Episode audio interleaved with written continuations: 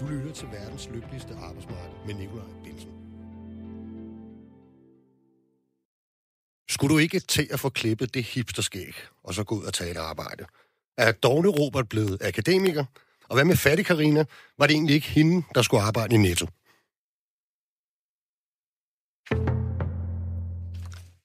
Velkommen til programmet Verdens Lykkeligste Arbejdsmarked. Mit navn er Nikolaj Bensen. Jeg er scenetekniker, 3F'er og tillidsmand på det kongelige teater. Jeg har arbejdet der i mere end 20 år og har oplevet et arbejdsmarked, der hele tiden er under forandring.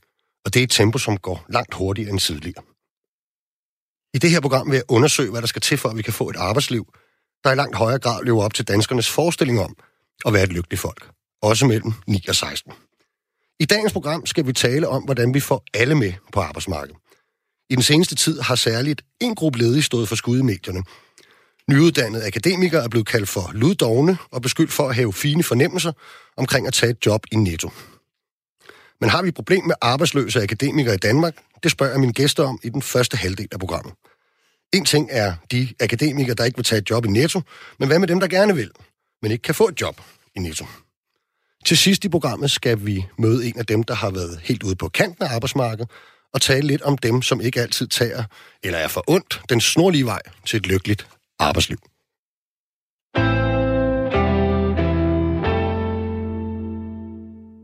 Allerførst, velkommen til dagens to første gæster, Cecilie Lonning Skovgaard og Lars Kvistgaard. Kan I ikke lige fortælle, øh, hvem I selv er? Jo, jeg er beskæftigelses- og integrationsborgmester i Københavns Kommune, øh, og sidder dermed som ansvarlig for kan man sige, vores jobcentre, hvor vi har små 2.000 mennesker ansat.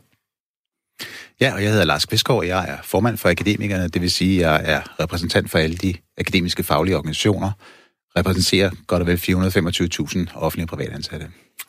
Velkommen til. Generelt er ledigheden lav i Danmark. Faktisk har vi den laveste ledighed i 10 år. I dag står 3,7 procent af arbejdsstyrken uden job. Det svarer til godt 100.000 fuldtidsledige. Men ser man på arbejdsløsheden blandt nyuddannede, er den højere for nogen, end den er for andre. De aktuelle ledestal viser, at ledigheden blandt nyuddannede kandidater fra universitetet er på omkring 23 procent i det første halve år efter endt uddannelse. Efter ni måneder, så falder den så noget betragteligt. Cecilie Lønning Skovgaard, jeg kan vist roligt sige, at du har været med til at kaste, øh, kaste gløder på ilden i debatten om nyuddannede akademikere og deres indgang til arbejdsmarkedet. I et interview i Berlinske kaldte du den her gruppe mennesker for luddogne, en udtalelse, som du siden har modereret ved at sige, at du fortryder dit ordvalg, men øh, du fastholder din kritik. Hvad er kritikken egentlig? Kritikken tager udgangspunkt i det faktum, at vi bare i Københavns Kommune har 6.000 ledige akademikere, hvoraf halvdelen er dimittenter. Og når vi så kigger på de her 6.000 ledige akademikere, og på det faktum, at vi er midt i en bullerne højkonjunktur, hvor der er masser af jobåbninger, så slår det i hvert fald mig, at de kun på to uger søger tre job, og at de generelt søger vældig snævert, både rent fagligt, det vil sige, de søger meget inden for det felt, de nu er uddannet indenfor, og de søger også snævert geografisk, godt en uh, halv times transport fra bopælen. Det er det, det kan blive til. Lars, du er jo formand for dem, som det her handler om. Hvad siger, vi kommer lidt mere i dybden med det, tænker jeg, men øh, hvad siger du sådan indledningsvis til, til kritikken? Jamen, jeg synes, det er en rigtig ærgerlig debat. Jeg synes også, den har fået en helt forkert vinkel. Altså, man kan sige generelt, kunne jeg jo vende det om at sige, at de sidste 20 år, så har vi fordoblet antallet af akademikere, og i den periode, så er, så er ledigheden øh, halveret. Når jeg kigger på det, så kan jeg også godt se, at det er rigtigt, der er en høj dimittentledighed, men når man kommer ud over det første år, jamen så har de nyuddannede faktisk fået et job. De fleste af dem har fået et akademik, akademikerjob. Så jeg synes, det er kedeligt, at man begynder at vende den her debat til at slå på dimittenterne, frem for egentlig fokusere på det der problem. Hvordan er det, vi kan få begrænset den her periode, hvor de går ledige? Fordi de kommer i akademiske job, og det skal de også. Mm. Vi vil rigtig gerne have øh, input og kommentar fra jer, der lytter med derude. I kan sende en sms til os på 1424. Så skal man skrive R4, og så et mellemrum, og så den besked, I gerne vil have ind. Så kan det være, at vi læser den op. I kan også forsøge at ringe herind på 72 30 44 44. Det var 72 30 44 44. Cecilie, øh, der kom lige sådan en skælder der, ikke? Cecilie, øh, mener du, at akademikere med det samme skal, skal anvises til ufaglærte jobs? Jamen, det mener jeg jo grundlæggende. Øh, vi har lige nu en højkonjunktur. Vi har øh, for eksempel inden for servicefagene i øh, København og i hovedstadsområdet skrigende mangel på arbejdskraft. Det er alt fra øh, tjenere øh, på hotellerne, det er folk, der kan stå i barne på caféerne, det er øh, butikspersonale til detaljbranchen osv. Der er i den grad mangel på arbejdskraft. Og jeg kan simpelthen ikke se, at det vil skade nogen at gå ud med et eksamensvis i hånden, tage et halvt år øh, på øh, i et sådan øh, job i servicefagene, få nogle kilometer i benene, og så søge job, samtidig med, at man gør det. Det er jo ikke anderledes end, at hvis du og jeg bliver trætte af det, vi laver, og gerne vil søge job, jamen så sætter vi os jo ned og skriver de ansøgninger, der skal skrives om aftenen eller i weekenden. Hvordan det kan være, at vi freder en gruppe øh, akademikere og siger, det er helt fint, at de søger halvanden job om ugen, og det er så det, de bruger en fuld arbejdsuge på. Det forstår jeg simpelthen ikke. Særligt ikke, når jeg netop som beskæftigelsesborgmester gang og gang bliver mødt med et krav fra det københavnske erhvervsliv om, hvorfor vi dog ikke kan skaffe dem noget mere personale. Lars, skal de ikke bare i gang? Altså, den del af arbejdsmarkedet, jeg kommer fra, der, der, der opfattes øh, dagpengereglerne faktisk relativt rigide. Øh, gælder det ikke sådan for akademikere? Jo, det gør det da. Ja, det tænker der jeg også. gælder det samme krav, og det, det, det, man kan sige, nyuddannede skal aktivere sig til de job, som de bliver anvist. Så på den måde er der jo ikke noget forskelligt fra, om man har den ene uddannelse eller, eller den anden uddannelse. Men jeg har egentlig vil spørge dig, Cecilie, fordi du blev uddannet fra Aarhus Universitet i 2001. Øh, havde du ikke en ambition om, at den uddannelse, du tog, var noget, du skulle bruge den til? Altså, det går jeg ud fra, at du, det var den tilgang, du havde. Og det sådan er det jo, gætter det jo for alle nyuddannede, at man vil jo gerne bruge den uddannelse, man har, til at få et job og kan man sige, arbejde med noget af det, man gerne vil. Jeg synes, og det, ja, man kan sige, jeg synes helt klart, at som studerende eller nyuddannet, så skal man søge bredt. Man skal også søge geografisk bredt. Helt klart. Øh, men der er jo klart, at der er også nogle, nogle udfordringer på det. Der er også nogle udfordringer på det. Altså, det koster 500 kroner at køre til Nykøbing Falster frem og tilbage. Øh, og i dag så ved vi jo, at den der måde at finde et job, det er jo ikke kun at skrive en ansøgning. I mange tilfælde skal man jo også gå ud og banke på dørene. Og der tror jeg bare det, at man kan sige, okay, hvis man skal flytte sig fra København til Nykøbing, og det koster 500 kroner, det ligger altså nogle begrænsninger på, hvor mange gange på en måned man kan tage ud og opsøge det her job. Cecilia? Jamen, det er jo fuldstændig rigtigt, at, det, at, jeg, at jeg er statskundskaber, og at, øh, at jeg har kan man sige, kan man sige, landet et job nu, en væsentligt før jeg så blev færdig, sådan, øh, hvor jeg kunne bruge mine, mine akademiske fagligheder. Men jeg vil da til at sige, at øh, rigtig mange af dem, jeg læste med, de blev færdige øh, der i 2001, hvor, øh, hvor få regeringen lige var kommet til, og hvor der jo var øh, et eller mere eller mindre de facto øh, ansættelsestop. Og der var der mange af dem, der var ude og så se, at jamen, skulle vi så søge nogen, kan man sige, skulle vi søge længere væk fra København, skulle vi søge bredere rent fagligt, i stedet for så at sidde og vente på det meget snævre statskundskab-job i Finansministeriet ville vise sig. Og det havde jeg da kæmpe stor respekt for, at de gjorde. Og det er jo også bare det, der er min appel her, det er, der er masser af job at søge derude. Dem synes jeg, man skulle give sig i kast med. Jeg synes, man skulle få de kilometer i benene, og så bestemt hænge i og jagte drømmejobbet, mens man gør det. Jeg bliver bare lidt pikeret, når jeg ser, at der sidder så mange unge mennesker på bænken, og reelt ikke forsøgt mere, end hvad der svarer til halvandet job om ugen. Men altså, hvis jeg går i de netto, som jeg handler i, ikke? Altså, de er jo sådan primært styret af relativt unge mennesker. Ofte jo mange af dem med, med en anden etnisk minoritetsbaggrund. Øh, de fleste af dem ufaglærte. Øh, og det fremstår jo på ingen måde som et specielt let arbejde. Jeg synes, de ligner, de laver rigtig meget, og der er rigtig meget gang i den, og der er rigtig mange mennesker inde at købe. Og jeg har bare sådan lidt, hvis akademikerne skal med i den konkurrence om at tage dit job, hvad, hvad, hvad, skal, øh, hvad skal de ufaglærte og dem, vi rigtig gerne vil have ind på arbejdsmarkedet, derfor så, skal de have den konkurrence virkelig? Jamen lige nu er den konkurrence der ikke. Vi har simpelthen ikke nogen såkaldte jobparate ledige kontanthjælpsmodtagere tilbage øh, i systemet. I dag har vi to grupper af ledige det er akademikere, og så har vi dem, I skal tale om senere i programmet, de meget, meget udsatte, der har været meget langt væk fra øh, arbejdsmarkedet. Så den her myte om, at akademikerne går ind og tager jobbet for nogen, hvis de for eksempel tager et tjenerjob ude på et hotel, eller hvis de sætter sig bag kassen i Netto, det passer simpelthen ikke. Er det godt at få øh, noget på CV'et, Lars? Er det godt at, øh, at vise, at man øh, lige med det samme øh, to et halvt år netto, inden man søger drømmejobbet? Nå, men der er ingen tvivl om, alle undersøgelser viser jo, at det omfang, at du har et job der, hvis du har et job under studiet, jamen, så har du også bedre beskæftigelsesmuligheder. Så på den måde er det jo fornuftigt at have et job. Omvendt, så synes jeg jo, at det vigtige er jo sådan set også, at man har, øh, kan man sige, kan søge job, også ud fra det, man er kvalificeret, kvalificeret og uddannet sig til. Og jeg synes jo, det er egentlig lidt paradoxalt, for det er rigtigt, vi hører, at der bliver efterspurgt arbejdskraft mange steder på arbejdsmarkedet, men vi hører det sådan set også, at der er en brøle mangel på kvalificeret arbejdskraft. Og jeg synes sådan set, det er underligt, at man kan sige, at de her nyuddannede at der alligevel så skal gå næsten fem kvartaler, før en del af dem får, får, får, får det her job. Hvorfor, hvorfor har de private arbejdsgiver ikke travlt med også at plukke alle dem, som der er, er de her? Og det er jo, det er jo bredt dem, som der, mm. der er efterspørgsel på. Det synes jeg egentlig for sig var en langt mere relevant diskussion. Altså netop, for, som jeg sagde før, vi kan se, der går fem kvartaler, så er alle i beskæftigelse, og de har stort set af dem alle sammen akademikerjobs. Lad os da få begrænset den her periode, så de kan komme ud fra et akademikerjob så hurtigt som overhovedet muligt. Det er da det, som burde være fokus, frem for, frem for alle mulige andre krumspring. Cecilia? Jamen, det, det er vi jo fuldstændig enige om, og det er jo også netop en af de ting, vi altså, kan man sige, slår til lyd for. Det er jo også det her med den geografiske mobilitet det er fuldstændig rigtigt, at har du læst ingeniør eller sådan noget, jamen, så når du ikke at komme nærmest i gang med overbygningen, før du allerede er sikret et job bagefter. Men der er jo nogle grupper af akademikere, der har det sværere. Det er dem, der har læst de humanistiske uddannelser. Det er dem, der har læst de mere kunstneriske uddannelser, litteraturvidenskab, teatervidenskab osv. Og så er det nogle af dem, der har de her blandingsuddannelser fra CBS, som arbejdsgiverne har svært ved at genkende. Altså, hvad er en turisme, markedsføring, økonom osv. Men især for dem med de humanistiske og de kunstneriske uddannelser, der gælder det jo, at det netop er vigtigt så at komme ud af hovedstadsområdet. Det kan godt være, at man ikke så kan bruge øh, kan man sige, sin humaniorgrad og få det job øh, på politikken, som teateranmelder man havde tænkt, man skulle have, eller arbejde i Kulturministeriet. Men det kan være, at der er en virksomhed i Ballerup eller Greve eller Roskilde, der netop kan bruge en, der kan øh, sætte styr på kommunikation, markedsføringsindsatserne osv. osv. Men så kræver det jo, at man vil bevæge sig derud. Og der må man igen sige, at hvis man kun vil bevæge sig godt en halv time væk fra egen bopæl, så kommer man jo ikke engang derud. Og det er da også et problem. Men vi har faktisk fået en, øh, en sms ind her, øh, som øh, jeg lige vil prøve at læse op her. Problemet er snopperiet omkring jobs. Vi måler os mod hinanden med de jobs, vi besidder. Akademikere ser ned på jobs i netto, rengøring og andet. Måske var det en idé, de kom ud og forsøgte sig med rigtige jobs. Det er så rigtige jobs, åbenbart. Blandt rigtige mennesker, før de kom i jobs, hvor de skal bestemme over netop disse personer. Er det sådan, det er, Lars?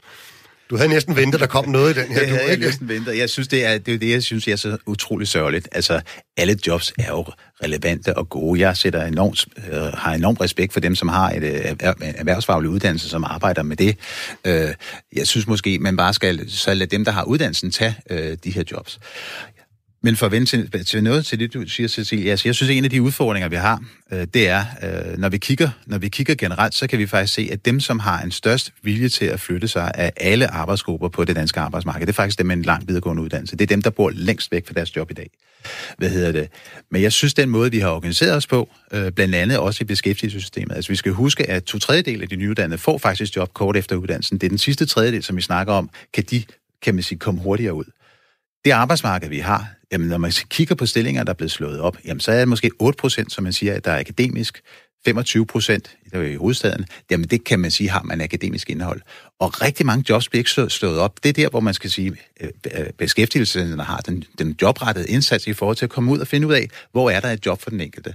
Og her er problemet, når netop når akademikeren faktisk har et arbejdsmarked, som gælder hele landet, så duer det jo ikke, at man har en kommunal forankring, som gør, at jobcentrene ikke også får synliggjort, mm. hvor jobbet er i slagelse osv. Det er da det, er da det vi skal have styrket, sådan at det også, kan man sige, for øh, den enkelte er muligt at se, jamen så, så kan jeg da altså godt betale sig for mig at flytte til, til Slagelse eller flytte mit job Ja, ja, og det du siger, Lars, det er jo noget, det man også lidt kender fra nogle af, fra, fra andre brancher, nemlig at når, når, når arbejdsgiver siger, at de mangler arbejdskraft, så det er ikke altid, de lige er blevet slået op, de jobs. Og det, det kan sådan set være meget normalt, vil jeg lige sige. Der findes jo alle mulige indgange til et arbejde, øh, som ikke går over hverken et jobcenter eller et stillingsopslag, man har set et sted. Men øh, man gør I egentlig nok, Cecilia, i kommunen. Har kommunen ikke et ansvar også for for eksempel at forsøge at formidle så de rigtige jobs Altså, det behøvede jo måske ikke at være netto. Det kunne da godt være, at der var nogle lærervikarer, man skulle bruge i, i nogle måneder, inden man kunne komme videre i teksten. Og jeg tænker vel, hvis man skal ud til en arbejdsgiver, der er akademisk, så ser det vel trods alt stærkere ud, at man har undervist i folkeskolen øh, som vikar i et halvt år, inden at man har været i netto. Eller hvad? Jamen, altså igen, jeg, jeg tror på det her med, at øh, kilometer i benene betyder noget. Øh, vi er i Københavns Kommune med i både det, der hedder Hovedstadens rekrutteringssamarbejde, som dækker 19 kommuner i hovedstadsområdet. Vi er også med i det, der hedder Nordsjællands rekrutteringssamarbejde, som så dækker alle kommunerne i Nord, øh, Nordsjælland. Så vi, vi gør det allerede, det her med at formidle på tværs af kommunegrænserne. For det er vi helt enige med Lars i. Jobbene stopper jo ikke ved kommunegrænsen. Vores problem er, når vi så anviser et job, siger til en ung øh, mand eller dame, øh, ved du hvad, der kunne faktisk være et job som lærervikar her i Roskilde. Var det ikke noget for dig? Puh, nej, der er langt til Roskilde, og så skal jeg også med toget, og ja, så skal jeg have et rejsekort, og det er frygteligt dyrt. Det er jo sådan set ikke i orden. Det er heller ikke i orden i forhold til de rådighedsregler, der gælder i dag. Når vi så indberetter det til A-kasserne og siger, ved I hvad, ham her skulle I altså til at kigge på. Han virker ikke som om, han altså, har forstået, at han faktisk skal søge de her job. Måske I lige skulle øh, gå til ham. Så sker der ingenting. Hver gang vi indberetter fire eksempler på nogle unge mennesker, der reelt ikke står til rådighed, ikke søger de job, de skal, ikke opfylder deres del af samfundskontrakten, der sanktionerer A-kasserne en. Det er simpelthen for lidt. Og det fortæller jo også sådan set de unge mennesker, at det er okay. De behøver ikke tage til Roskilde og tage det lærervikarjob. Det har ingen konsekvens. A-pengene, A-dagpengene, de kommer jo alligevel. Ja, det skal du lige svare på, Lars, men det bliver det aller sidste i den her runde, så derfor kunne jeg også godt tænke mig, at du lige prøvede kort at nævne, øh, hvordan vi lidt kunne løse den situation, at arbejdsgiver selvfølgelig rigtig gerne vil ansætte folk med erfaring, men at den kan man jo ligesom kun få ved at få et job, sådan umiddelbart. Og der er en, en, en høj øh, startmæssig ledighed blandt akademikere. Hvad kan vi sætte ind med der? Ja. I forhold til det med A-kasserne, der er A-kasserne under tilsyn, og det må jeg da gå ud fra, hvis, hvis, øh, hvis det er tilfældet, at man vurderer, at de ikke lever op til reglerne, så får de jo de sanktioner, som tilsynet øh, skal tilsige. Så det, altså, det, det må det system øh, håndtere. Jeg har ikke nogen forudsætninger for at tro, at de ikke gør det, de skal, det, de skal gøre. Men i forhold til det andet, jamen altså, øh, man kan sige, jeg har øh, skrevet til Peter Hummelgaard øh, her i, i sidste uge, det, jeg snakker faktisk, det faktisk var det første, jeg snakkede med ham om i forhold til, jamen, hvordan kan vi få afkortet den her periode? Og for mig at se, så handler det om Ja, det handler sådan set om tre ting. Øh, for det første så handler det om, kan man sige, den måde, vi indretter vores uddannelse på. Er der noget, vi kan kigge på? Kan vi styrke jobsøgningen under uddannelsen? Altså, kan vi få et, et, et praksiselement ind, ind, ind i det?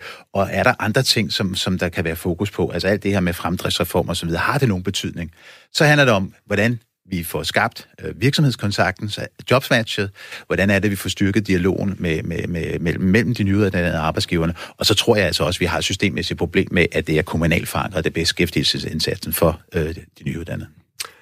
Tusind tak til jer begge to. Det blev det sidste ord i, i den her runde. Jeg synes faktisk, at øh, det blev en meget afslappet debat alligevel. Øh, men det kan være, at vi kender på det nu. Tusind tak, fordi I kom. Selv tak. Lytter til verdens lykkeligste arbejdsmarked med Nikolaj Bensen. Det var farvel til dem, og så øh, har jeg fået to nye gæster ind i studiet. Lars, han, øh, han bliver lige hængende lidt. Vi laver sådan en glidende overgang i tingene her, har vi lige fundet ud af. Øhm, jeg vil gerne have lov til at byde velkommen til Niels Jespersen, historiker og socialdemokratisk debattør, og en hel masse andet, ikke? Kan du ikke lige fortælle? Der, der er altid, synes jeg, sådan en øh, lang portefølje af ting, når du har skrevet en Ja, det er rigtigt. Det er hvad, fælderet politiker, satiriker, forfatter, skribent. Øh, man kan nærmest ikke komme mere på kant med arbejdslivet, end, øh, end jeg er. okay. Og den anden gæst, vi har, det er dig, Mads Lumby Hansen. Det er noget nemmere at sige, hvad du er, ikke? Jeg er cheføkonom i Cepos. Jeg arbejder med økonomisk politik, incitamenter, dagpenge, vækst med videre. Det er godt. Mads, lad mig begynde hos dig.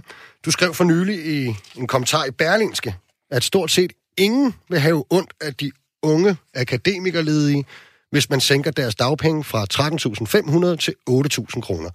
Hvorfor mener du, man bør sænke dagpengesatsen for de unge akademikerledige? Fordi det er det, det handler om. Prøv lige at høre en gang. Jeg har lige hørt en debat i et kvarter, hvor en borgmester og en fagforeningsmand står og taler fuldstændig uden om problemet.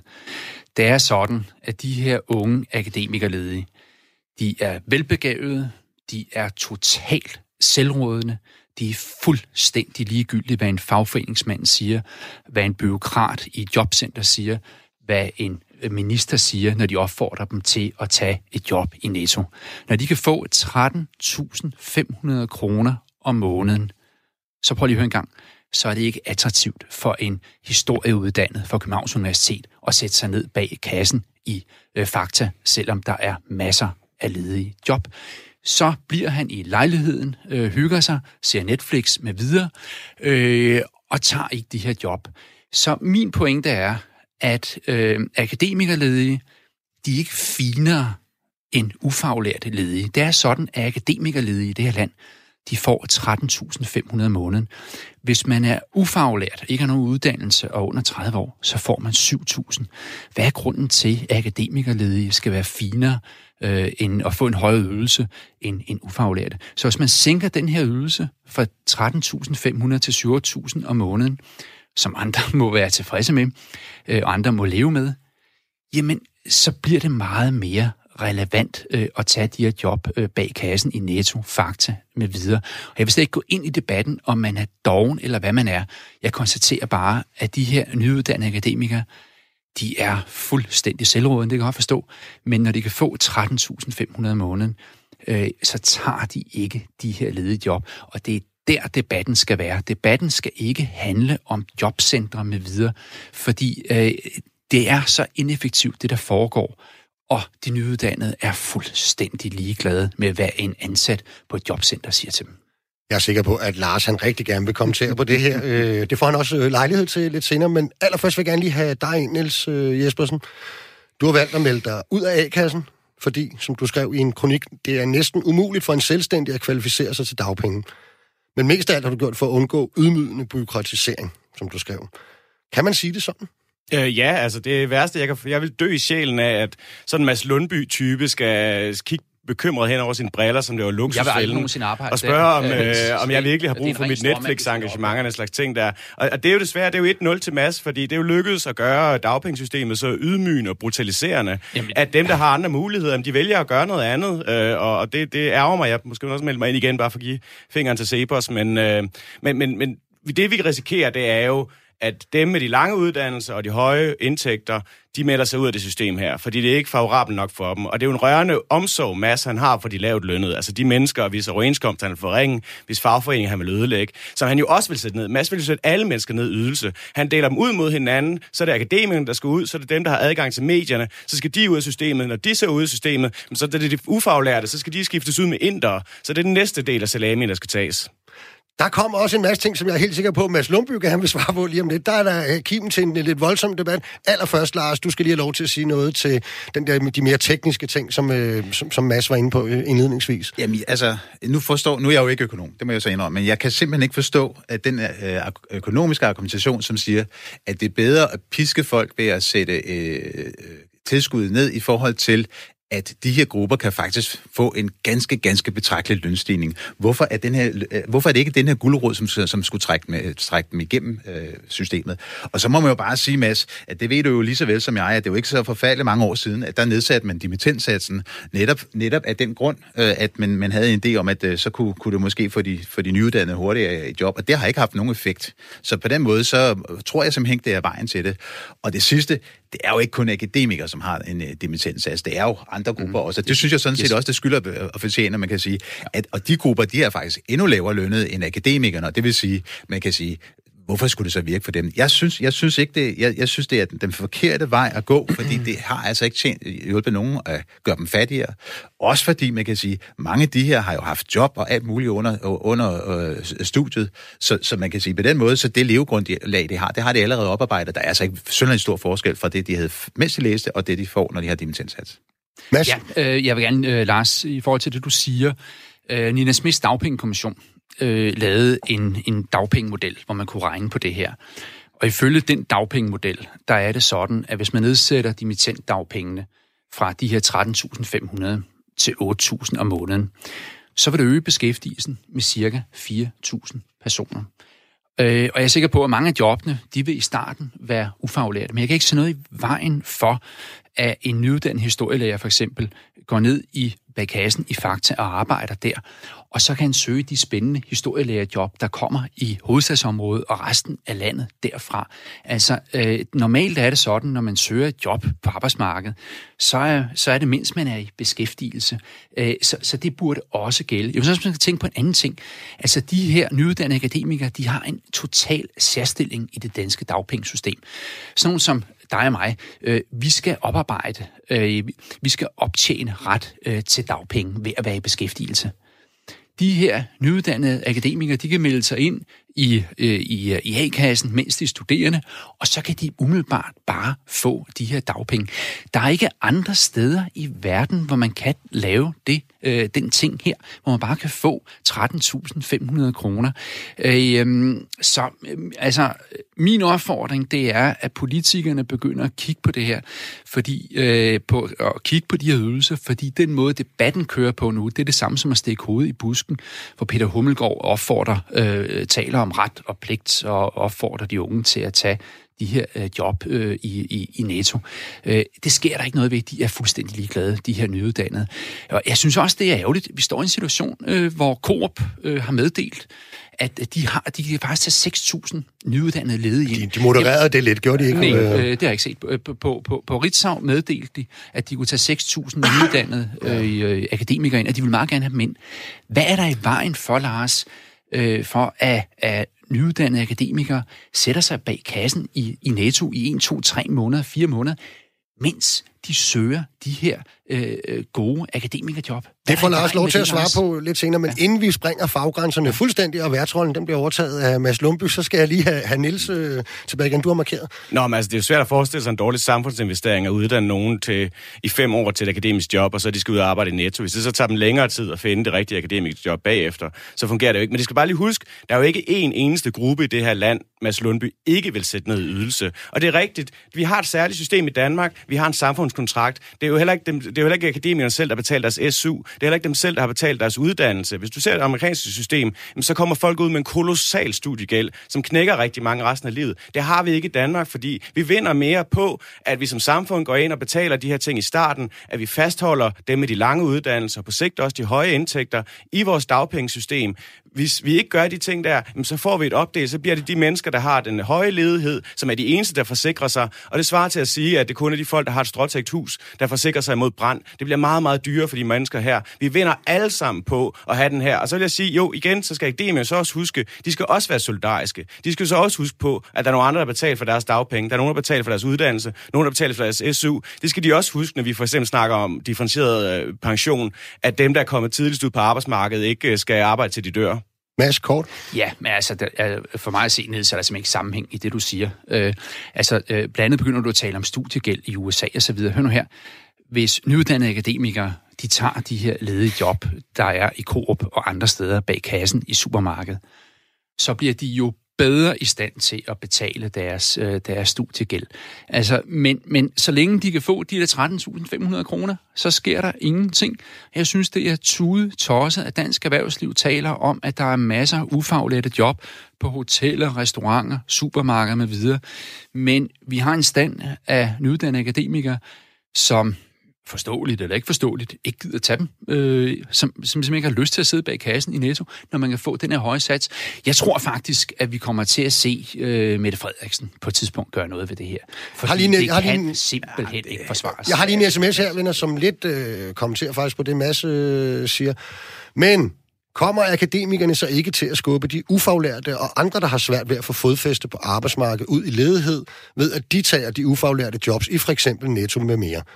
Mig bekendt er jobcentrene ikke støvsuget for ledige ufaglærte. Med ven hilsen Lea Herdal fra Søllerød. Øhm, jeg tænker på en ting, Niels, øh, som jeg godt vil spørge dig om, fordi du har så meldt dig ud af, af det, som da jeg startede på arbejdsmarkedet, der kaldte vi det jo for det solidariske dagpengesystem og sådan noget. Ikke?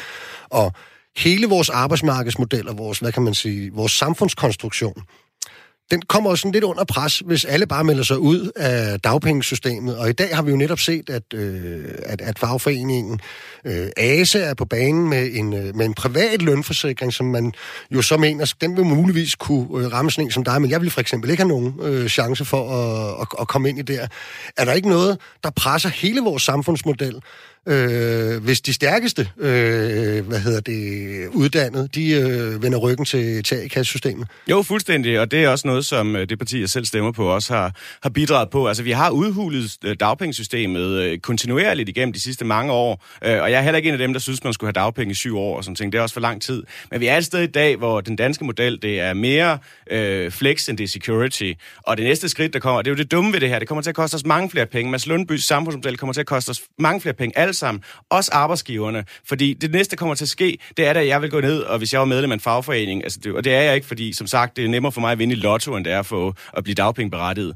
Øh, men så vil jeg da kræve min fagforening, at de skal kræve af arbejdsgiverne, at de ikke må afskede mig. Selvfølgelig skal det det. Det kan ikke passe, det skal være øh, lønmodtagerne alene, der skal bære udgifterne ved arbejdsløshed. Og det er det, vi kommer til at sætte over styr, og vi er allerede ved at gøre det. Og jeg siger ikke, hvis vi tager dimittentsatsen sætter den ned, så dør baby i morgen, og vores system det falder fra hinanden. Men det er den retning, vi går i, i, at det bliver ringere og ringere at være øh, i at bruge det solidariske system. Det bliver mere og mere favorabelt at bruge det private system, og det er fuldstændig det der masses agenda, og det er det, han presser på, og det skal man bare vide. Det her, det er, i, øh, det er et led i en proces, hvor man prøver at nedbryde velfærdsstaten, man prøver at nedbryde det solidariske system, øh, og vi ender med en samfundsmodel, der er langt, langt dårligere for alle, og det er nemt nok at lægge folk for had, det er nemt nok at tage akademikerne og sige, de er dogne, og det næste øjeblik, der står masser og siger, at fattig Karina er doven, og hun skal ryge færre smøger og bruge færre penge på kattemad og den slags ting der. Det, det er hver eneste gang, at de her grupper kommer frem, så står der sådan nogle cepos dudes og, og kalder dem dogne og, og lægger dem for had. Øh, og vi er simpelthen nødt til at stå sammen imod det der. Mads, Mads han øh, kaldte faktisk ikke nogen dogne i indledningen. Han sagde faktisk, at han øh, var, egentlig var lidt ligeglad, om de var ja, dogne eller ej. Det var en anden vinkel, synes, han havde. Men øh, skal vi ikke lige lade Lars, øh, øh, som manden i midten øh, her, den pæne Lars, han ja. øh, dimensionssats. Vi kommer ikke ud om at snakke Nej. om den. Jeg synes, at Nils øh, har nogle rigtig gode pointer i forhold til, at vores dagpengesystem i dag allerede står og vakler på en meget, meget vanskelig grund. Og, og det er rigtigt, det er dagpengesats, øh, dimensionssats er nok ikke det eneste, den, den står og vakler med, men vi har nogle kæmpe udfordringer med at sikre øh, opbakning til det. Jeg synes, at det er, du, du tegner det helt urimeligt hårdt op, Mads, fordi man kan sige, flertallet får faktisk uddannelse ganske kort eller et job ganske kort efter det, deres, deres, deres, øh, uddannelsesafslutning. Vi har en 30 gruppe... Ledighed. 30 procent, ja ja, men efter et år, så har de faktisk, eller fem kvartaler, så har de et job, hvor de også har lønninger, som svarer til akademikerlønninger. Ja, og hvis du... Nej, nu skal du lige lade ja. mig for mig til at tale ud, altså fordi man kan sige, og at nu, altså Rockwool har, fonden har jo for nylig skrevet, at selv med det system, vi har i dag, jamen så er der afkast på alle de uddannelser, vi har. Så for, for mig at se, kan man sige, jeg synes ikke, det tjener noget, det her med, at vi skal sende folk ud i en, en, en øget elendighed. Lad os nu fokusere på, hvordan at vi kan få sat den her... Tager. Det er da ikke elendighed, det, Lars. Det, og det er skræmmebilleder, Nej, nu, nu, nu, nu, nu snakker han om satsen. Det her, det er jo et spørgsmål omkring, hvilken, hvilken, hvilken niveau de får. Og så i forhold til den der med Coop, jamen jeg synes, det er fantastisk, at Coop pludselig kan finde, eller var det, øh, kan, kan komme ud og finde 6.000 job de har for mig bekendt ikke været slået op. Det er jo faktisk det, som en af udfordringerne med det system, vi har. Det system, som de nyuddannede skal kigge ind i, det er, at der er frygtelig mange jobs, som ikke bliver slået op. Og det skal de selv ud og søge. Og det er jo en af de, de ting, der er udfordrende. Jamen, hvordan er de får banket på den her dør? Og det synes jeg, at det er det, vi skal adressere. Fordi de får et job, de fleste af dem, kort efter uddannelsen, så er der nogen, der skal have længere tid til det. De får også akademikerjobs. De skal hjælpes til at få de her jobs hurtigere. Mads Lumby. De skal ikke hjælpes øh, til at få de her job. De har gået på universitetet i 5, 6, 7 år og gået i gymnasiet. Det er simpelthen nogle af de mest ressourcestærke unge mennesker, vi har. I taler om dem som nogle ofre. Nej, det gør vi simpelthen ikke. Er, det, det passer altså ikke. Jamen, hør nu her. Hør nu her. De, her øh, de her unge mennesker, de ved godt, at hvis de skal have et job nede i Netto eller i Fakta, så går man ned i de nærmeste nettoer og Fakta og spørger, om der er et ledigt job. Og, ja, men, eller også så går de ud til en håndværksvirksomhed i Slagelse så videre. Det er jo det, der handler om. De skal jo gå ind i de rette ja, steder for deres... Men, men for de her forfaldende job, der skal de ikke have embedsmænd til at hjælpe sig. Øh, der er vi nødt til at kigge på ydelserne. Det er ikke politisk korrekt at sige det, men jeg siger det. Men jeg må spørge jer to en gang, I to socialdemokrater. Hvad er grunden til, at nyuddannede akademikere skal have dobbelt så meget i ydelse som arbejdsløse ufaglærte. Hvad er grunden? Er det, fordi de er finere, Nils og Lars? Niels først, vi... vi har tre minutter tilbage i den her runde. Nils først bag. Hvorfor har vi forskellige satser for forskellige grupper? Altså, det er jo sådan, vores dagpengesystem det fungerer. Er det Problemet er jo ikke... Ja, det mener faktisk, det er. Problemet er jo ikke, at de her mennesker... Problemet er, at vi uddanner for mange akademikere. Problemet er taxametersystemet, markedsgørelse af universiteterne, der sprøjter folk, med, med, som ikke har nok kvalifikationer ud. Problemet er brutaliseringen af arbejdslivet. Problemet er nedskæringer på erhvervsskolerne. Problemet er, at det er blevet så røvsygt dårligt rigtig mange steder at være håndværker, at håndværkerforældre vil ikke anbefale deres børn at blive håndværkere. Og det er blandt andet også takket være dig igen, Mads Lundby og alle de andre liberalister. Hvis vi gjorde det bedre at tage andre uddannelser, så ville der også være færre, der tog de her akademikerjobs. Men det er altså, vi skal lige huske, det er et tværpolitisk flertal, der, der i mange, mange år har presset de her unge mennesker til at tage alle de her uddannelser. du stiller op systematisk, Niels. Lars, Lars skal lige have lov til at komme ind. Jeg er endelig med at sige, at uh, dimittendsatsen er jo ikke kun for akademikere, så jeg synes faktisk, skal du manipulerer her, Mads. Det er, den er bredt. Vi er vant til at have et godt socialt sikkerhedsnet for alle grupper, og det er jo også det, som dimittentsatsen afspejler. Og begynder vi at pille på det her, på den her del, jamen så piller vi også ved, ved den her forudsætning. Og så vil jeg vende tilbage til det, jeg sagde med Cecilie. De nyuddannede skal søge bredt, men det koster altså 500 kroner at tage til Nykøbing. Det tager, koster over 500 kroner at tage videre en, en, en, en, en Odense det er store penge at tage ud af et, et, et, et, et, et budget, hvis man skal ud og søge et job, som ikke er slået op, og som man ikke er sikker på er der. Og, og kan man sige, hvis man gør det flere gange i løbet af en måned, jamen så, er, så kan man sige, så er der jo ikke mange penge til over til husleje og de andre ting. Så man kan sige, det er jo også en af forudsætningerne ved at have en dimittentsats, er jo sådan set, at man skal kunne give de nyuddannede den mulighed for at søge også ikke opslåede jobs længere væk end fra der, hvor de bor. Mm. Mads, jeg tror uh, her til sidst, mm. jeg, har, jeg har været i dagpengesystemet i godt med lidt mere end 25 år, men jeg har ikke brugt det de sidste 23, for eksempel. Øh, da vi havde en dagpengeperiode på fire år, havde vi faktisk en, en, øh, en lavere øh, ledighed, end, øh, end vi har lige i øjeblikket. I foreslår alligevel, så vidt jeg forstået, at den skal sættes ned til et år. Øh, det gør I ikke. Altså umiddelbart, så er det min anbefaling, at man kigger på... Min pointe var egentlig bare, har vi egentlig ikke et meget godt system? Øh, jeg betaler ind til noget, jeg ikke øh, har brugt jo, i 23 år. På, på, på, øh, på en lang række punkter, men øh, kigger på, øh, hvad man får på maksimale dagpenge i forhold til et øh, ufaglært job, hvis man er enlig, så er gevinsten fra maksimale dagpenge ned til et ufaglært job 300-600 kroner om måneden. Altså 300-600 kroner om måneden for at tage et, øh, et ufaglært job. Det synes jeg ikke er nok, så jeg så egentlig gerne, øh, nu hvor du breder diskussionen ud, studievært, at vi øh, sænke dagpengene øh, generelt øh, med, med 10 procent. Det vil ifølge øh, dagpengekommissionens, Nina Smits øh, dagpengekommissions regnmodel, øge beskæftigelsen øh, med cirka øh, 13.000 øh, personer. Og det synes jeg vil være en god ting, øh, fordi der er masser af ufaglærte jobs derude, øh, og jeg synes ikke, at man skal... Øh, at man skal føle sig for fint til noget. Øh, så, så jeg så gerne, at der kom en, en bedre tilskyndelse til at tage øh, nogle af, af de her øh, ledige job. Og hvis det virker som om, at Mads var lidt i undertal herinde i studiet, så fik han til gengæld det sidste ord i den her runde. Tusind tak, fordi du kom, Mads Lundby yes. Hansen. Og også tak, fordi du kom, Lars Kvistgaard, formand for Akademikernes Centralorganisation, tror jeg, vi kalder det, ikke? Øhm, det er sådan, at øh, vi stadig rigtig gerne vil have sms'er, øh, hvis I vil skrive herind. Og det kan I så gøre på... Øh, nu skal jeg lige finde, hvor man kan gøre det hen. Det kan man gøre ved at skrive 1424. Er mellemrum og så den besked, man gerne vil have. Der er kommet en hel del, og vi har også øh, læst nogen op. Men i hvert fald, tusind tak, fordi I kom. Vi skal lige have et lille sceneskift her.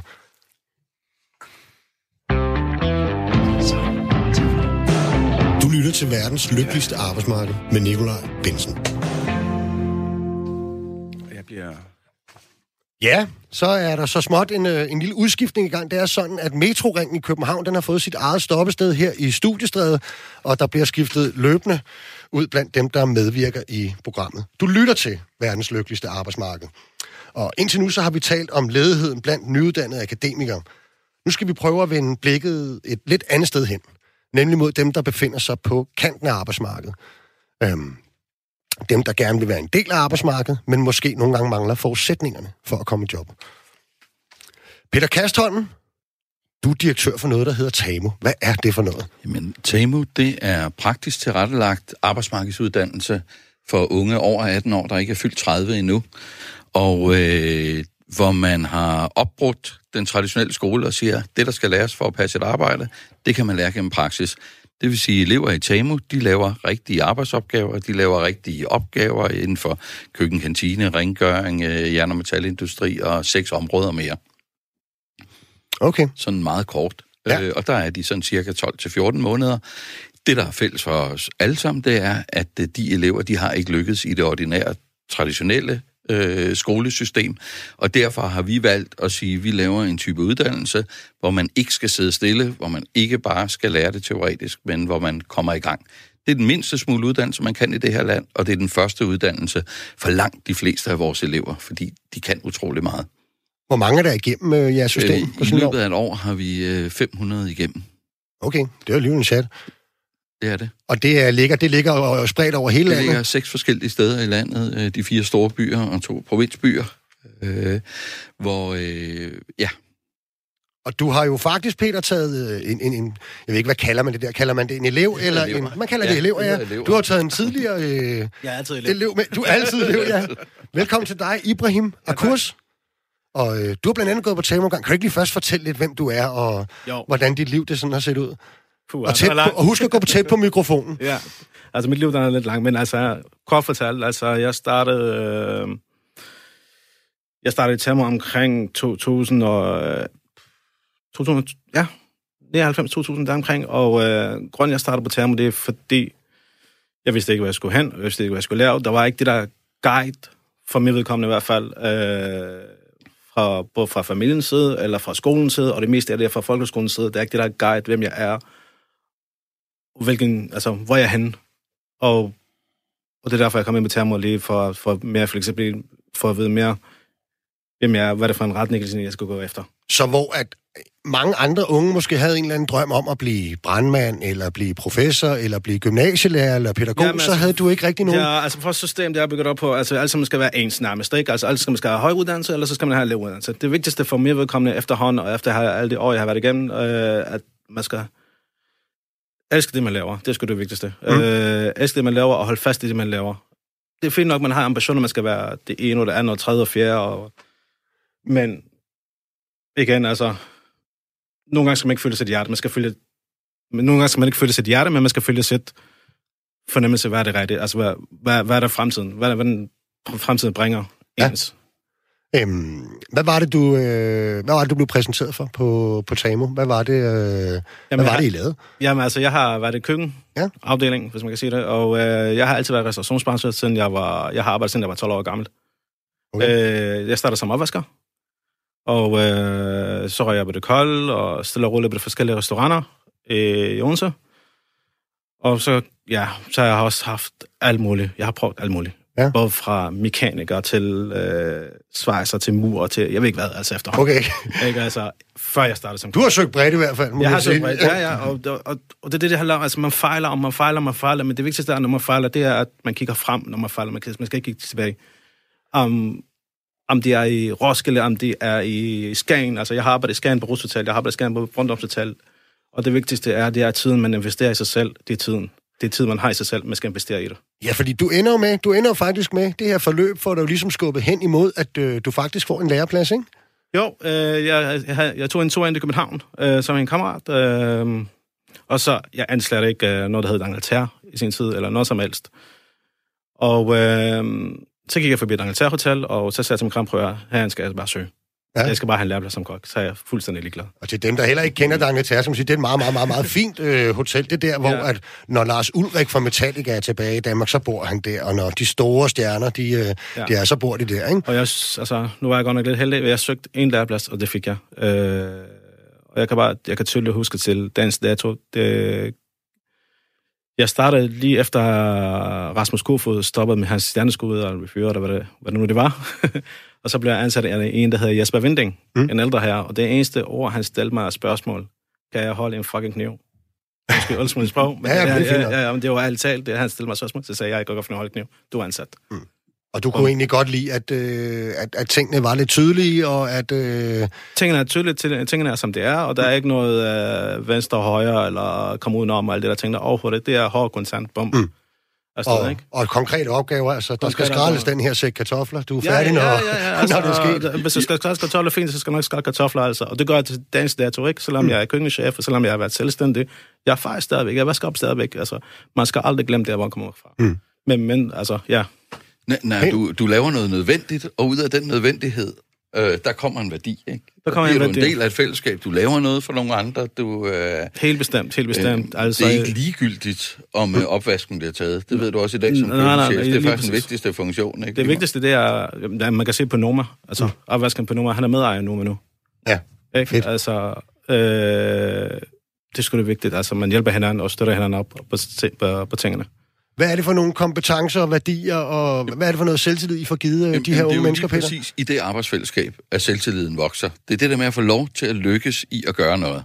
Og øh, når vi ser på de der 50 eller 70.000, alt efter hvordan vi tæller det mellem 18 og 30 år, der ikke er i gang med en uddannelse, ikke er i gang med et job, så mener jeg jo, at øh, arbejdet har en utrolig stor styrke i at sige, her er et fællesskab, hvor man faktisk har grund til at stå op hver morgen, hvor man faktisk laver noget for nogen hver eneste dag. Og, øh, og, og det er jo ligesom det fællesskab, vi bruger til at lave praktisk uddannelse, ikke? Så det er at, at udfylde en rolle. Mm. Jeg, må, jeg må jo indrømme, Peter, det kan jeg jo altså lige så godt indrømme, at der har jo været... En, altså nogle gange kan man godt lidt få fornemmelsen af, at vi i Danmark har opbygget sådan en slags aktiveringsbeskæftigelsesindustri, der ligesom lever af at, øh, at, øh, at sende unge mennesker rundt. Øh, og og jeg, jeg kender ikke, må jeg altid indrømme, øh, hvor gode resultaterne er, det ved jeg ikke. Jeg ved, at vi selv har haft et medansvar, også øh, i fagbevægelsen, og mig selv som tillidsmand, og folk, der er på en arbejdsplads, ved, at når vi ligesom er blevet enten pådudet, mm. eller har været en del af mange af de her projekter, så har vi måske også gået enormt meget op i, at når de skal jo ikke lave vores arbejde, fordi at så, går det jo, så kan det jo bare være en mindre af os, så det vil vi jo helst ikke have. Og et eller andet sted, at sætte folk til at lave meningsfulde ting, eller meningsløse ting, ja. vil jeg sige. Ikke? Og det gør man jo mange gange i de der systemer. Er det ikke nærmest det, det, det værste, man kan gøre? Det er jo det værste, vi kan gøre ved noget menneske. Det er meningsløsheden. Det er ja. usikkerheden. Det er ikke at være noget for nogen. Det er ikke at, øh, at kunne udfylde øh, en rolle i et fællesskab. Det er mm. det værste. Det er nærmest at gøre vold på andre mennesker. Mm. Og man kan sige, vi, øh, vi arbejder jo meget med arbejdspladser og med folk som dig øh, i dag, ikke? fordi det er vejen ind. Det er det der med at have nogle gode mentorer ude på arbejdspladsen, eller arbejdspladseksperter, som vi kalder dem, der kan sige til vores unge, der er en tamoverden der, hvor den stadigvæk er lidt beskyttet, men man må lave noget lignende arbejde. Mm. Men når du kommer ud, så skal vi tage hånd om, og det jeg oplever faktisk, den der, øh, hvad skal vi kalde den, solidaritet, den stadigvæk eksisterer derude. Og de unge, der kommer ind i rammen, søger også den og siger, hold da kæft, kunne man også indgå i fællesskaber på den her måde. Mm. Fordi mange af de unge, vi arbejder med, de har jo spillet sig ud af alle de der pæne fællesskaber, hvor vi skal sidde stille, og vi skal sidde og kigge på en tavle, og vi skal lave projektopgave, når vi er 13 år gamle, og øh, fremlægge en synopsis, og alle de der ting, som jo øh, systemet gennemsyrer sig af. Mm. Og der er vi et alternativ, og der burde man med de 50-70.000 også sige, det der arbejde, det der med at være noget for nogen, mm. det kan faktisk flytte mennesker. Jeg siger ikke, det er medicinen på alt, nej, nej. men øh, det er i hvert fald en del af løsningen. Men er det noget af det, du også taler om i virkeligheden, Ibrahim, det der med, at man... Nogle gange skal man jo også finde en hylde, hvor man ligesom øh, passer, og der kan være alle mulige forkerte hylder, man fik afprøvet inden, ja. men så når du har fundet den... Den så... hylde der, og så skal man holde fast i den, og ja. så blive ved at holde fast. Altså, jeg var nødt til at blandt andet øh, se fra alt muligt i mit omgangskreds, for mm. at kunne komme videre. Ja. Øh, nu hørte jeg også en del uh, frem og snakke tilbage om Roskilde 500 kroner, transport og det der. Fint, jamen, så er det ikke det, man skal være akademiker. Hvis man, har, hvis man ikke vil investere i sig jo, selv, jo. hvis man har ikke har råd allerede der, ja. der er råd. Gå ud og finde et arbejde. Der og... er nettoarbejde. Der er, der er, altså, jeg mangler selv en kop. Og så blive god til det. Altså, altså, Vær god til det. Vær god til det. Hold fast ja. i det og fint, og så søg efter derfra. Og det, det, det, det, skal ikke kløve det. Altså, man skal, man skal investere i sig selv, man skal holde fast i sig selv, man skal være en passion, og man skal gøre et lort færdigt, altså et opgave mm. færdigt, mm. og være god det, man laver til. Og der, hvor jeg hvis kommer fra... Passion, hvis, hvis, fint, hvis man har passion for, at man skal være akademiker, eller skal være lærer, ligesom det er 50.000. Ja, jeg, har, jeg har selv boet i New York. Jeg var nødt til at flytte til New York på et tidspunkt. Jeg flyttede til Frankrig. Jeg investerer mig selv. Der var ikke nogen... Jeg gik ikke over til øh, A-kasse, det gik ikke over til kommunen, prøv at give mig penge. Jeg skal derned og hygge mig, eller arbejde, eller whatever det hedder, ikke? Og man kan jo, selv. Jeg investerer mig selv. Man kan jo faktisk sige, at øh, for ligesom at, at sætte en overtekst på det her, at altså, nogle gange er det jo bedre at være konge af Vestegnen end øh, støderne i København, ikke? Øhm, og der tænker jeg faktisk på, Nils Jespersen, nu ved jeg ikke, om du er enten konge eller støderen, men... støderen øh, på Vestegnen, måske. men øh, du var inde på det tidligere, jeg synes, det er måske lidt interessant i den her sammenhæng også, er noget af den problematik, vi har, også når vi har snakket om, om, om, om at få de her unge akademikere øh, nyuddannede ud, at har vi en eller anden overuddannelse af nogle bestemte grupper i Danmark? Ja, det mener jeg da klart. Ja. Altså, jeg blev da akademiker. Skulle, skulle flere i virkeligheden, skulle vi, skulle vi fokusere noget mere på nogle af de her ting? Ja, men, men ideelt set ved at gøre det mere favorabelt øh, tiltrækkende at blive håndværker og, og, og arbejde i industrien og lave noget manuelt, i stedet for at øh, gøre det dårligt ved akademiker. Men ja, klart, altså jeg blev da akademiker, fordi at Danmark er et klassesamfund. Altså jeg har da lavet, jeg har også været 3F'er, ligesom dig, jeg har været tillidsmand. Jeg har da haft nok af jobs, hvor jeg ikke tjente særlig mange penge, hvor jeg fik ondt i ryggen og gå på arbejde. Jeg kan da sagtens se, at hvis du vil nogle vegne i det her land, hvis du vil tages alvorligt, hvis du vil have øh, nogle øh, godt betalte job i det offentlige, jamen, så skal du være akademiker. Og takket være Helle Sander og, og især ham, ikke, så havde man så ødelagt ødelagt humaniora i så stor en grad, at jeg nærmest skulle tage det som brevkursus ved siden af, at jeg havde et arbejde ved siden af. Øh, men vi har jo haft en officiel ideologi i hvert fald i 20 år i det her land, hvor vi konstant har, har talt håndens øh, gerning ned, vi har talt øh, industrien ned, vi har haft en idé om, vi skulle leve det samme. Vi har heller haft den her øh, Rita Florida-ideologi, øh, hvor, hvor hele kulturlivet og kunsten skulle indrettes efter, at vi skulle leve af design, og, og hvis du er en eller anden, der sælger en app, så er der jo ingen grænser for sådan nordkoreanske jubelscener, men øh, Nissens kølerfabrik i, øh, i, i Horsens ikke bliver så for 2 milliarder, altså, så er det ikke, så er det ikke notist nogen steder, ikke? Altså, øh, og om to øh, ja, øh, modemennesker kan ikke smide et stykke stof hen over en gine i København, uden at det, ude, at det skal have en tilskud. Men samtidig så er vores erhvervsskoler, de er nedslidte, øh, de er æstetisk frastødende, de løfter en kæmpe opgave med integration, de løfter en kæmpe opgave med, med folk, der har alle mulige andre sociale problemer, som man ikke har på universiteterne. Øh, det er jo den udvikling, der skal vendes på hovedet, fordi, altså, ja, nu taler jeg lang tid, men noget, jeg har oplevet som, som soldat og som ufaglært, det er, at jeg har godt nok haft mange kollegaer, som hvis de ikke var en del, det har så været mænd primært, der er nogle andre problematikker med kvinder, men det er mænd, jeg taler om her, de er blevet reddet af og har været i nogle stærke mandefællesskaber. Øh, og nu så jeg lige, inden jeg kørte herind, ikke, at koalaen den er så uddød i Australien, fordi den skov er brændt. Det er lidt det samme med arbejdermanden. Altså hans naturlige habitat, det bliver også ødelagt. Du ødelægger hæren, du ødelægger øh, produktionsindustrien, du ødelægger fremstillingsarbejdspladserne, du ødelægger alle de organiske fællesskaber, hvor, hvor mænd de ligesom blev, blev vejledt, hvor der var nogle ældre mænd, som sørgede for, at de ikke øh, nikkede skaller eller sniffede pulver eller sådan ting, og, og lavede noget produktivt.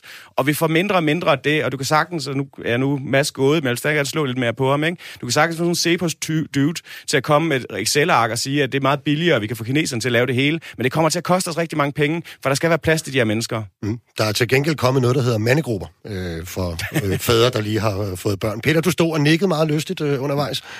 Jamen det er fordi, jeg, jeg er meget enig i, i, i, i, i, i analysen, ikke? Fordi, hvad, hvad er alternativet til de her unge? Det, de går jo ikke ud og laver ingenting. Så står de på Blågårds plads i aften, hmm. og de er med, øh, undskyld, nej, jeg banner, øh, øh, de er dygtige, øh, de kan finde ud af at holde, holde stofhandlen kørende, de kan finde ud af, hvem der skylder hvem hvad, de kan finde ud af at skifte priser uden et cirkulære fra Finansministeriet. De har fire forskellige mobiler, så mor får den ene, kæresten for den anden, og kunderne får den tredje. Jeg skal ind den femte. Hamrende dygtige unge mennesker, der bare ikke kan gå nogen steder hen med den dygtighed.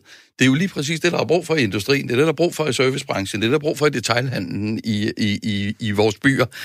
Men, men vi ser dem ikke, og vi gider ikke bruge den, den tid og penge på at få dem ind i den verden her. Så de finder jo alternativer. De vil jo gerne have den stramme rolle, og det er jo ikke fordi, jeg skal sige, at Tamo er, er pædagogikkens uh, Hells Angels, men, øh, men, men de finder jo det fællesskab, hvor der er en ramme, mm. hvor der er nogen, der klart viser en vej, hvor der er nogen, der siger, ved du hvad, hvis du gør sådan og sådan og sådan, så kan du stige graderne, du får en over fingrene, hvis du gør sådan her. Der er jo nogen, der tager den rolle, og vi har jo, som samfund begynder vi jo at sygeliggøre dem i stedet for, så er det fem forskellige diagnoser. Så er det angst, øh, fordi man ikke ved, hvad man skal lave. Ja, Øh, vi ved ikke, hvad vi skal lave. Det er sgu ingen af os, der ved, øh, hvad, hvad der kan ske. Derfor går vi alle sammen rundt og er lidt usikre. Det skal vi da lære, de unge Men, mennesker. Jeg kan godt lide, Peter, Peter Kastholm, direktør for TAMU, jeg kan godt lide det der med, at du tager udgangspunkt i, at, at alle mennesker har nogle ressourcer, uanset ja, hvor ja, øh, de står hen, og alle kan et eller andet. Er det også det, Ibrahim, som du ligesom har oplevet? Helt bestemt, helt bestemt. Øh, ja, alle kan et eller andet, alle har et eller andet, og, men det hele kommer fra, altså det er basisting. Det er fra folkeskolen til ens forældre, der hvordan man er opvækst. Altså, jeg kan huske tidligt... Øh, helt tilbage omkring ja, 94-95, der omkring, øh, hvor jeg gik i folkeskolen, øh, der i 6. eller 5. klasse, hvor jeg fik af min lærer, prøv Ibrahim, du bliver aldrig til noget, du lærer aldrig dansk, du gør ikke det ene, du gør ikke det andet. Allerede der. Ikke? Og hvis mm. man ikke har sin, også sine forældre ved siden af, og motiverer en, og mm. find det, man kan lide at lave. Det er jo ikke alle, der har det. Det er meget enkelt. Det er, det er præcis det, er ikke men så er man nødt til, okay, prøv noget andet. Fint, hvad skal man læse sin fucking røv og lave en liste? Prøv at, jeg har det her liste, hvem er det, jeg bruger med, på en uge, på et år, på et måned, whatever hvem er det, jeg går rundt sammen med? Hvem er det, jeg går på en mm. uge? Find, sortere fra, og sortere fra, og sortere fra, og hold fast i det, mm. man vil selv gøre.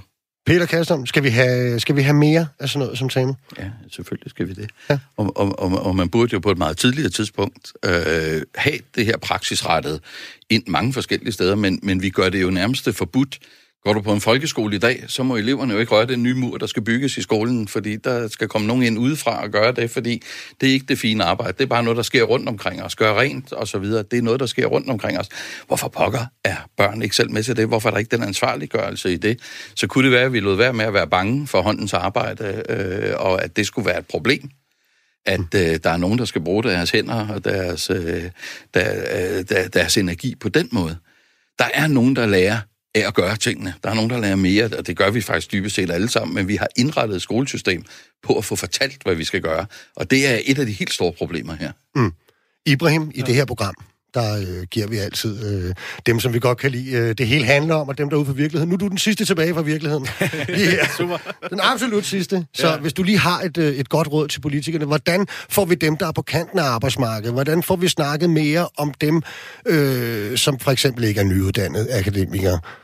Nu er det godt nok et meget stort bredt, synes jeg, spørgsmål, men øh, meget enkelt. Du har et minut, øh, så det er meget hurtigt. Ja. Lyt til folk. Øh, lyt til hinanden og hjælp hinanden. Det er det eneste, jeg har at sige. Og dem, som er ude for uddannelsessystem og arbejdsmarkedssystem, let røven og sæt i gang. Ja. Fordi du er tiden. Du er tiden. Hvordan. Peter, ja, så blev det faktisk øh, Peter, der måske lige får lov til at, at nikke ville tale også og sige. Ja, du vil ikke sige noget alligevel. Nej, fordi jeg, jeg er meget... Du er meget, meget enig med din tidligere hjælp, hjælp, hjælp nu øh, de her unge mennesker med at finde en retning på det her liv. I stedet for at sygeliggøre dem, i stedet for at offergøre dem.